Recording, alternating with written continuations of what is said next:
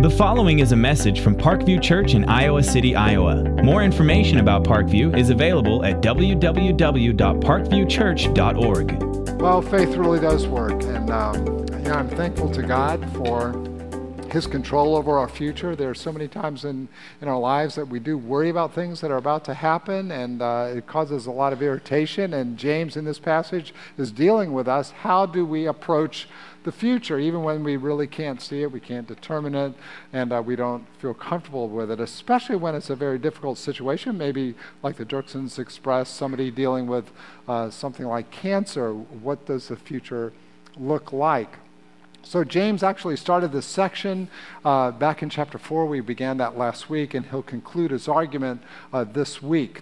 So, we're going to look at this together about the, about the future and uh, we become impatient with the future many times because we, we want to get there, we want to get there now. I remember with, when we would have a carload of kids, little kids, six kids, going on vacation, we would take off going to the Grand Canyon, and immediately, are we there yet?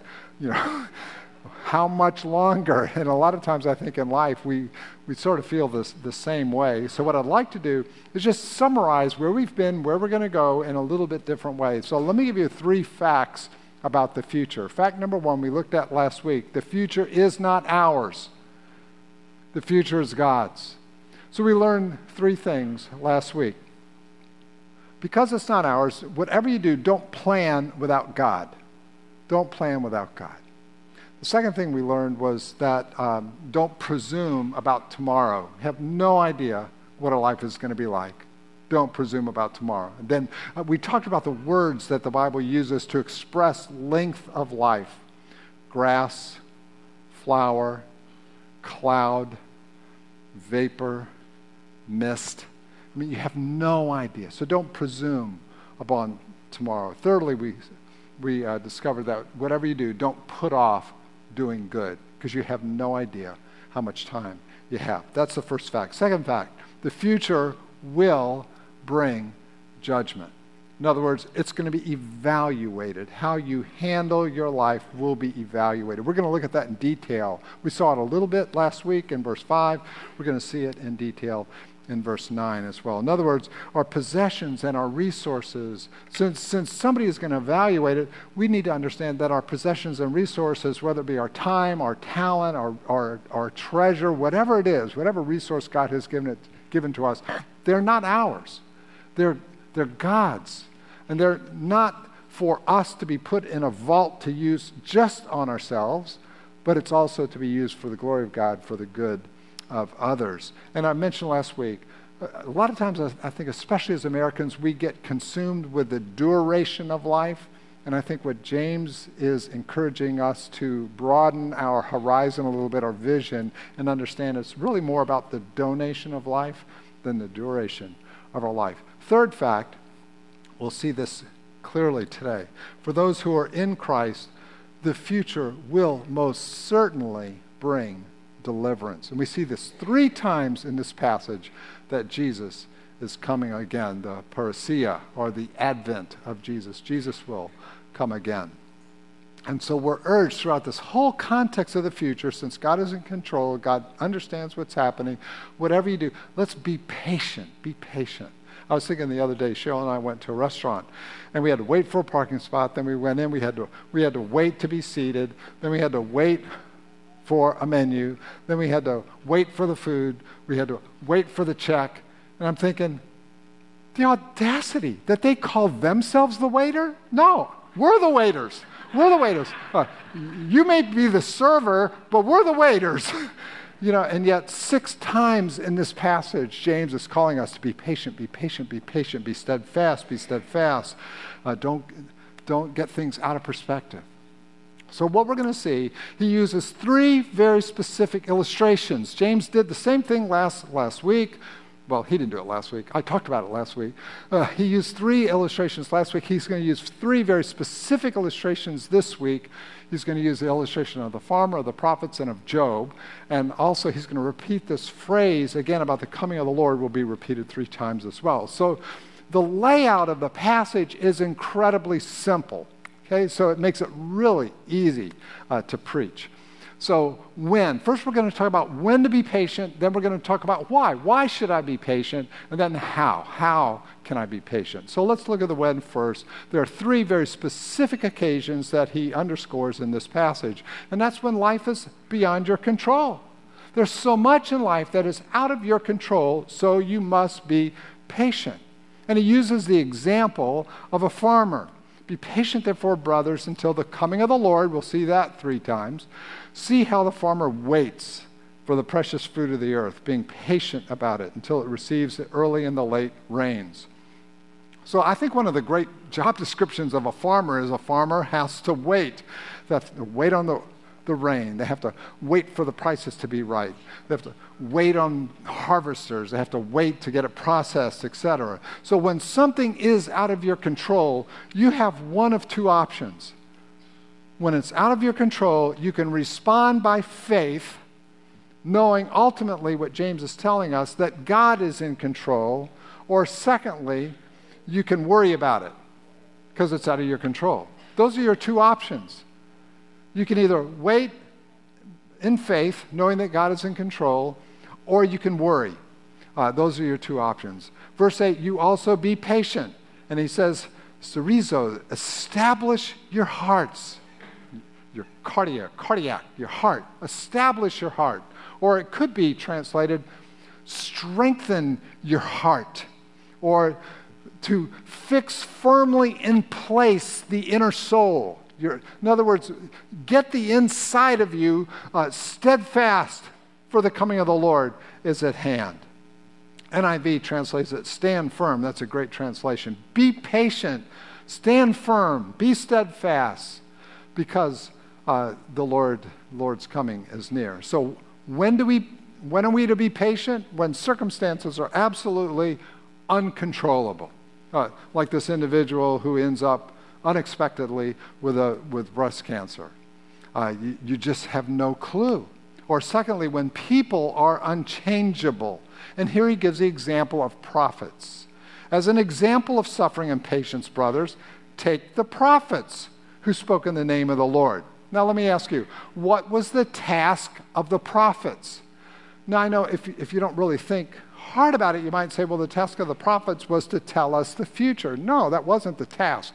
That was the, the means by which they tried to accomplish their purpose. The purpose of the prophets were to bring people back to God. So they brought them the Word of God so that people would return to God and set their affection on God. But now, what we find, especially in the Old Testament, not in every situation, but in a lot of the cases throughout the Old Testament, through the major and the minor prophets, whenever they tried to get people to return to God, we're going to see this in Isaiah in, just a few weeks. When he tried to get people to return to God and set their affection back on God, not only did the people resist the prophetic message, but they also resisted the messenger. This is critical because what we need to understand is unchangeable people will not only resist your suggestions, but they will also then begin to resist you. Verse 9 talks about the grumblers who are there. Unchangeable people will not only resist your suggestions, as was in the case of the prophets, they will reject the prophets as well. So, not just the message, but also the messenger. So, by nature, this, this is us by nature, our sinful nature. We resent and we resist change. We don't like to be confronted. We don't like to change. We like to do things the way we want to do things. And when somebody urges us to change, not only do we resist the message to change, but we begin to resist the person. That's every marital fight that you'll ever go through. Your partner wants you to maybe do something a little differently. Not only do you not want to do it differently, you start getting mad at the person, right? That's a perfect example of it. So let me ask you anybody in your life right now who's refusing to take your suggestions? They'll resist not only your suggestions, but they'll begin to resist you. So James says, look, when, when people are unchangeable, what you need to do is to be patient. Macrothumia. Macrothumia is the word. Macro, in other words, lots of keystrokes, or simplified down to one, a macro, thumia, where we get our word thermos, hot. Take a long time to get hot. Don't lose your cool. Don't blow up. If you're going to be successful with people, you've got to learn patience. If you're going to be a successful spouse, you've got to learn patience. If you're going to be a, successful employee or an employer, you've got to learn patience. Um, if you're going to be a good parent, you've got to learn patience. Don't get overheated. Take a long time to get hot. So, when do we be patient? When circumstances are absolutely unchangeable. Be patient when people are unchangeable. Thirdly, when problems are unexplainable. Now, James here will give us a classic example that everybody he talked to knew about. Some of you, most of you, I would say, would know the illustration of Job, but some of you might not know the illustration of Job. So let me just give you enough of the story so that you'll appreciate it. Behold, we consider those blessed who remained steadfast. You've heard of the steadfastness, so he's assuming you know the story. You've heard of the steadfastness of Job and you've seen the purpose of the Lord. If anybody got a gold medal um, in the Olympics of suffering, it was Job. Job got the gold medal. The whole book of Job starts out. I mean, Job is an awesome guy. I mean, in the, in the first chapter, you understand. I mean, Job is just going through life and he is living a zippity doodah day. I mean, everything was awesome for Job. And I'm telling you what, in these first two chapters, life unravels for Job. Job, everything falls apart. He goes bankrupt. His flocks, his servants are murdered. His 10 kids are killed in a tornado. He gets some incurable and painful disease. I mean, in just a moment of a chapter, he loses everything. He loses his family. He loses his friends. He loses his finances. He is suffering in every way imaginable. He is suffering materially, mentally, physically, emotionally. Every possible way he's suffering. He's lost everything. And then in chapter 2, verse 9, his wife comes up to him and says, Job, why don't you curse God and die? And you think you got problems. I mean, the devil takes away everything and anything of value and leaves a nagging wife. He goes, Lord, why don't you be so gracious as to take her? You know, leave everything else. That's not the way it works. Um, you know, the hardest thing of the whole deal is, the worst part of the whole deal is, listen, Job had absolutely no idea why he was going through this. He had no idea why he was suffering. And for 37 chapters, he doesn't hear a word from God.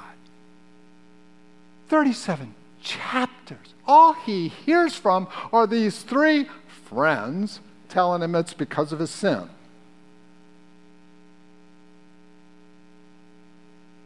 Of all people, of all people who have ever lived in the world, he is the one who probably has the right to ask the question, why me? Why me? Let me just tell you, folks. You write, stick it down in your notes. Take out a, a pen, write it down. Life is not fair. Write it down. Life is not fair. I'll tell you what else to write down in your little note. God's purpose for your life is not to make you happy. It's to make you Christ like. It's for that your life will bring glory to God. It's not to make you happy. Life isn't fair. But through all of those unexplained problems, Job maintained his faith in God. I love the verse, the, the phrases that are used. Verse 8, strengthen inner self. Verse 11, remain steadfast.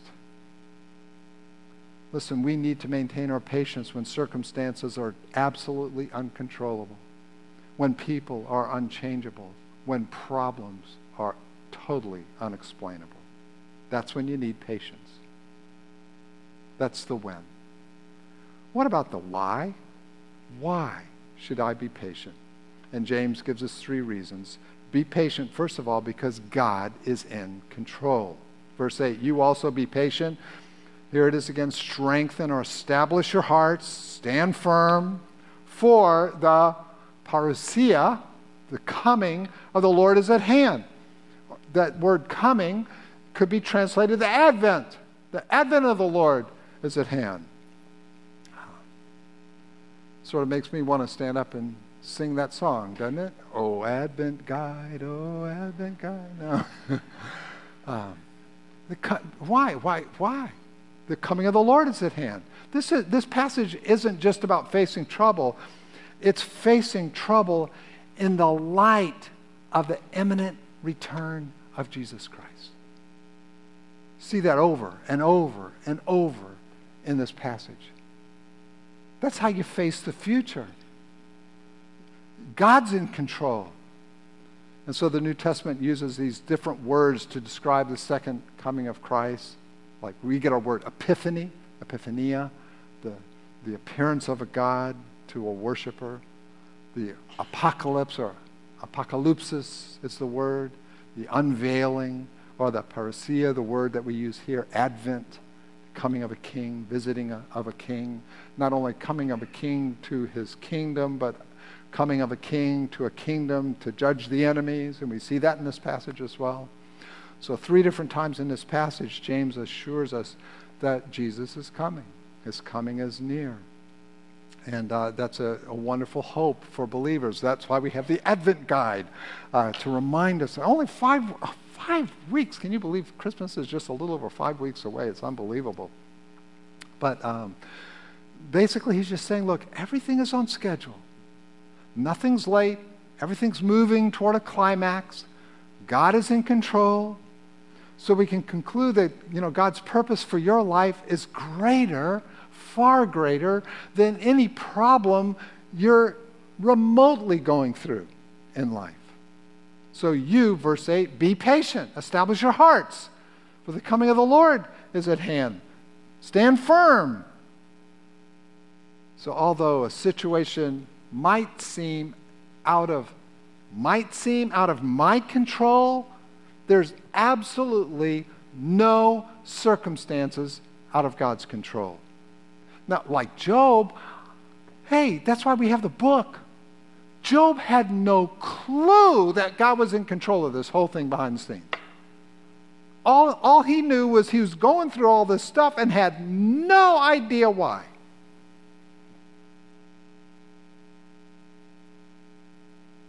So be patient. Everything is working out according to God's divine, sovereign time clock. So, why be patient? God's in control. Secondly, because God rewards patience. Behold, we consider those blessed who remain steadfast. Circle that word blessed. And uh, th- that's exactly what happened with Job at the end of his life. It pays to be patient, James is telling us. I mean, tell me, doesn't it pay to be patient with your wife or with your husband or with your kids? It pays to be patient. Does it pay to be patient with your teachers or your boss or your employees or your employers?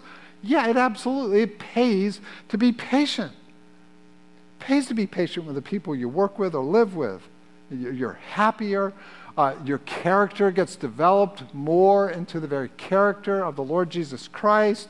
Uh, you reach your goals. You're respected. There are a lot of benefits here on earth just to be patient with others. But we also find out that there are also reasons to be patient beyond this earth, on the other side of heaven. Matthew 5 Blessed are you when others revile you or persecute you and utter all kinds of evil against you falsely on my account. What's it say? Rejoice. Be glad.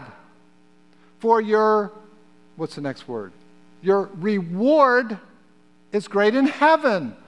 For so they, and he goes right back to the prophets, so they persecuted the prophets who were before you. James is just saying, look, when people put you down, when, when people criticize you, when they're on your case, be patient. Not only do you get rewards on this earth, your character gets to grow, you get respected by others. You know, also in heaven, there's a reward. So the next time somebody takes a swing at you, either verbally or physically, ask yourself, is it worth me giving up my rewards to respond? Is it worth me giving up my rewards in terms of the development of my character, uh, my life, uh, respect from others? Is it worth giving up my rewards in heaven? Wouldn't it be far better to respond with macrothumia, take a long time to get high? Wouldn't it be better to respond so that I will there I'll have the opportunity to rejoice and be glad. The other option, verse 9, grumble. Murmur, grumble, complain. That's the other option. So we need to be patient because God is in control. God's going to reward patience. And thirdly, because God is working all things out. You've heard of the steadfastness of Job. You've seen the purpose of the Lord, how the Lord is compassionate and merciful. So a, de- a delay, just because you're seeing a delay, doesn't mean a denial. That's the, the whole story of Job, who sees nothing behind the scenes.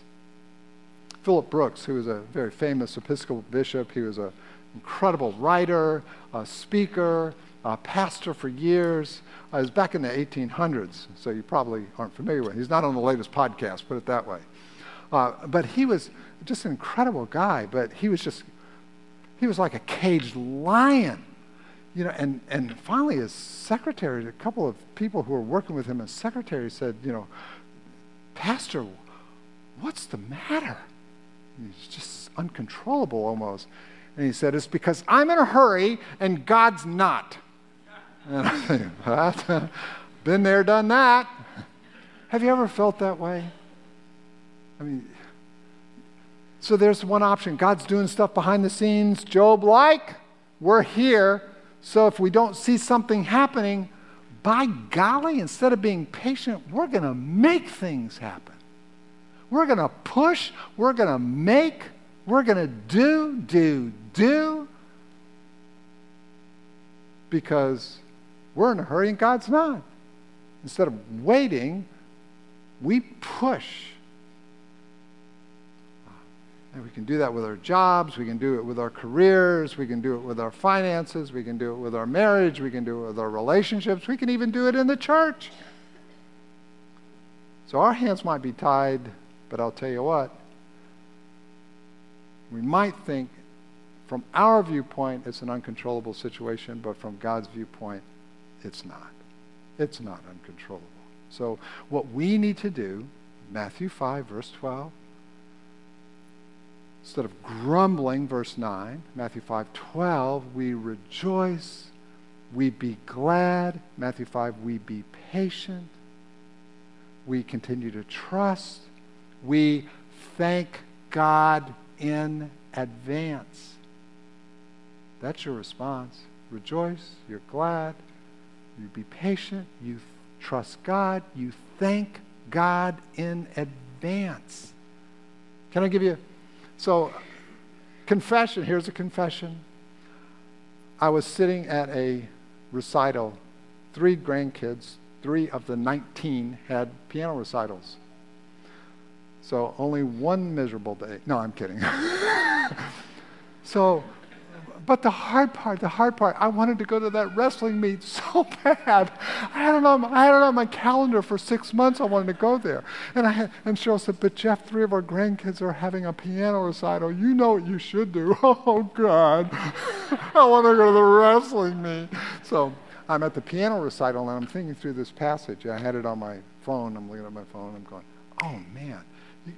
here are two verses that we've got to have. Uh, so write them down. They're not in your notes. Write them down. Under thank God in advance, write down. And both of them, the, the, big, the big numbers, the chapters are five. Write down Ephesians 5.20 and write down 1 Thessalonians 5.18. So Ephesians 5.20, 1 Thessalonians 5.18. First, uh, Ephesians 5.20 says, give thanks. Anybody know the next word? Always. Give thanks always. And then the next one, 1 Thess 5.18 says, give thanks in all circumstances. Give thanks for everything, in all circumstances, always. Rejoice, be glad, trust, know that God's alive, He's well, He's working behind the scenes. For it is God who works in you both to will and to work for His good pleasure. Or Romans 8:28, we know that for those who love God, all things, and it's actually synergia, present tense, all things are currently, presently working together for good for those who are called according to his purpose. In every circumstance in your life, God is working. So be patient. Now, again, I have no idea what you've brought here this morning. You could be going through something like breast cancer. You could be going through losing a job. You could be going through uh, relational difficulty. You could be going through something hard in your family, something hard in your neighborhood, something hard at work, whether it's financially or relationally or health or job. Um, I, I, I don't know what it is, but I can say that God is working in that problem. So, like Job, be patient. Be patient. Trusting.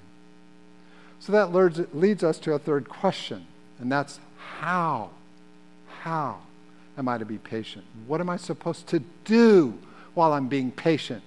Do I just sit here twiddling my thumbs? Do I just sit here on my blessed assurance? What do I do while I'm supposed to be patient? So James goes, he says, Here, I've just given you three illustrations to teach you what to do.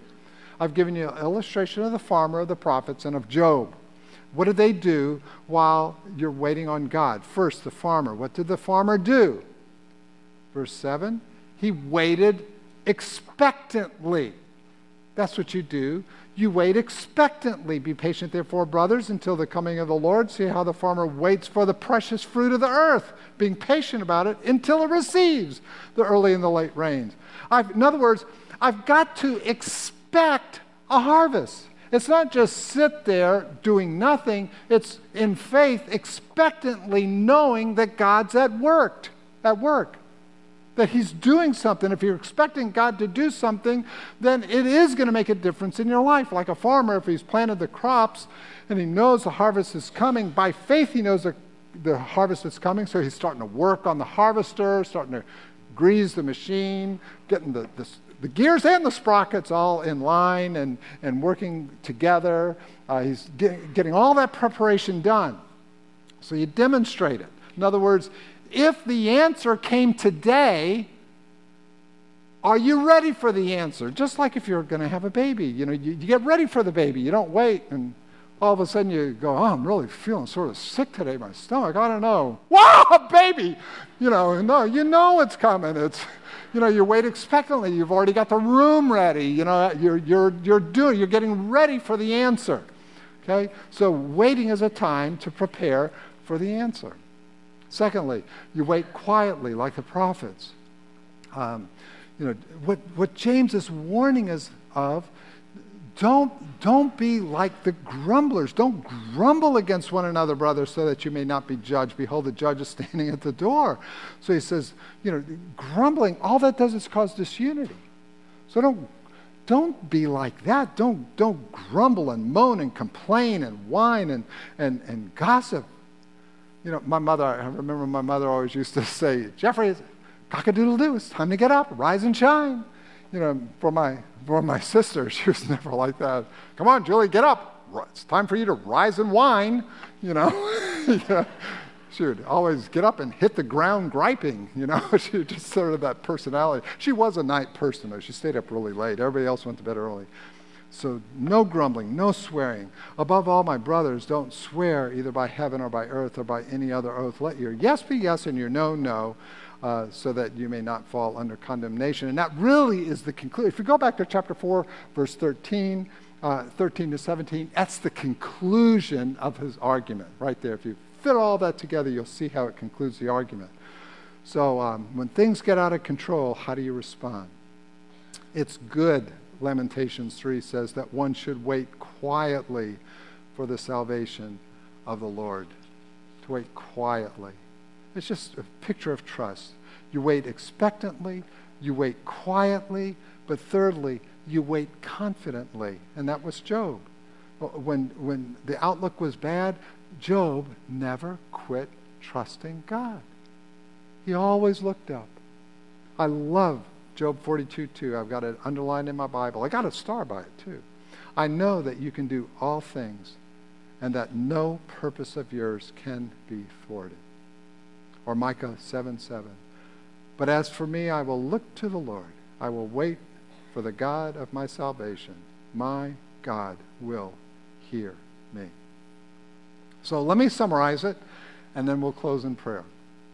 If I can summarize it, I'll say this when you're going through life and you've got a problem that is absolutely unexplainable, when there's a person in your life that, from your vantage point, is totally unchangeable, or a circumstance that seems uncontrollable, what James says is that you need to wait expectantly, you wait quietly, and you wait confidently because you absolutely know God is real, the future is certain, and Jesus Christ is coming again. Well, let me pray for us. Lord, um, oh, wow, we really need your patience. Lord, um, help us to wait expectantly, to, to prepare for the answer even while we're waiting. Lord, help us to wait quietly, not, not to grumble or complain, uh, and, and, to take it out on people around us, the, the very ones that we love so much.